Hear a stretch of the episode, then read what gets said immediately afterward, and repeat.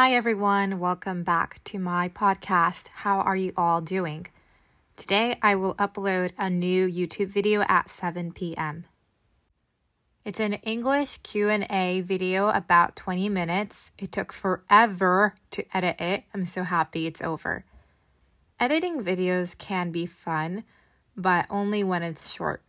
Editing videos over 15 minutes is a pain in the neck. But I don't want to delegate this work to someone else. One, because I want to have control over my editing. Two, it's in English and I want to translate it. I guess I don't trust people enough. I try to do everything myself now because I've had people try to use me in the past. But I know in my heart it's better to delegate work than to do everything by myself. Anyways, the word of the day is Nickelodeon. I think when you hear this word, you remember the channel Nickelodeon. I grew up watching Nickelodeon like SpongeBob and Blue's Clues. The meaning is an early movie theater where a film or a variety show could be seen, usually for the admission price of a nickel. Did you guys know that? I didn't know that. Last week, I went to Kyoto and did some interviews. One of my followers helped me, and she was so kind. She started crying when she saw me. I felt happy that someone would cry like that for me.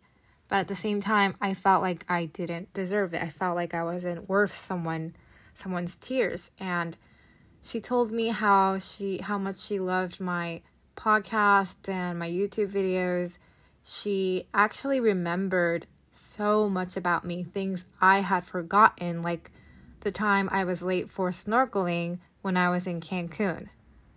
She told me how she watches my videos every day, and I felt so happy I wanted to cry.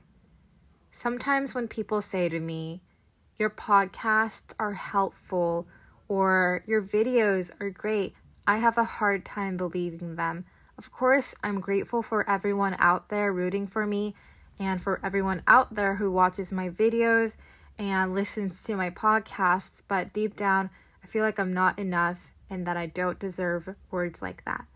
You know, I'm not the only one who feels like this. So, today's topic is imposter syndrome.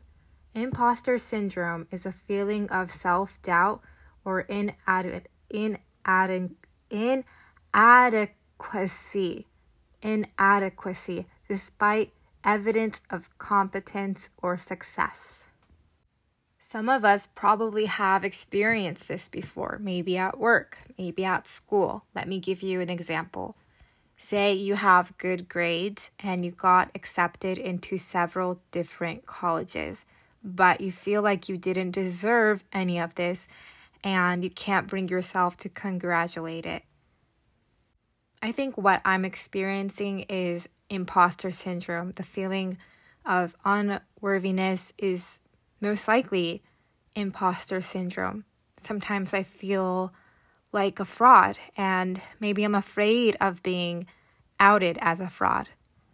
I feel like I am not the same person you see online. And I feel like if you knew the real me, you would think so too. And maybe you wouldn't even like the offline me. It's eating me up these days. One way I think I can get rid of imposter syndrome is well, first things first, I should recognize my accomplishments and find a way I can feel confident. It's funny, I thought the more I succeed, the more confidence I would gain. My psychiatrist said to me a few years ago in order to gain confidence, you need to succeed more. Like success equals to confidence. In the book, Feeling Good, which by the way is an amazing book, it says, You cannot earn worth through what you do. Achievements can bring you satisfaction, but not happiness. The great majority of depressed individuals are in fact very much loved, but it doesn't seem to help one bit because self esteem and self love are missing. At the bottom line, only your own sense of self worth determines how you feel. For many years, I believed if I achieved more, eventually I would feel better and my depression would magically disappear. So, how do I gain self esteem and overcome imposter syndrome? That's the answer we all want to know, right? In the book, it says the first step is to take a close look at what you say about yourself when you insist you are no good. The evidence you present in defense of your worthlessness will usually, if not always, make no sense. So I think it's time to take a close look at my thoughts and find a way to stop my twisted thinking because I know there are thoughts in my mind that want to cheer me on.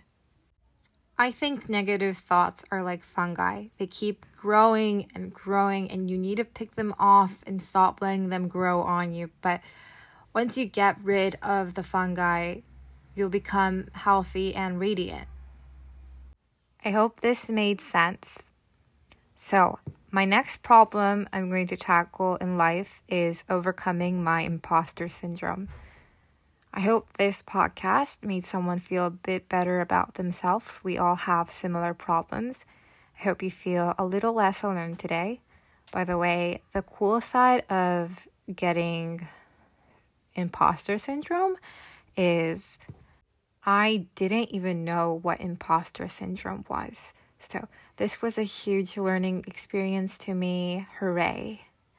Thanks for listening to my problems today. I feel better now and my head is a little bit more clear. That's the thing I love about making podcasts. It's like I'm talking to you guys and you guys are helping me go through my life. Thank you all for listening. This week on Wednesday, there will be a podcast premium event. It's an exclusive event, about 30 to 40 minutes. I'm going to talk about English words slash expressions that were used in my past podcasts and do a question session where you can ask me questions about my podcast or things you just want to know. See you soon, Toodaloo.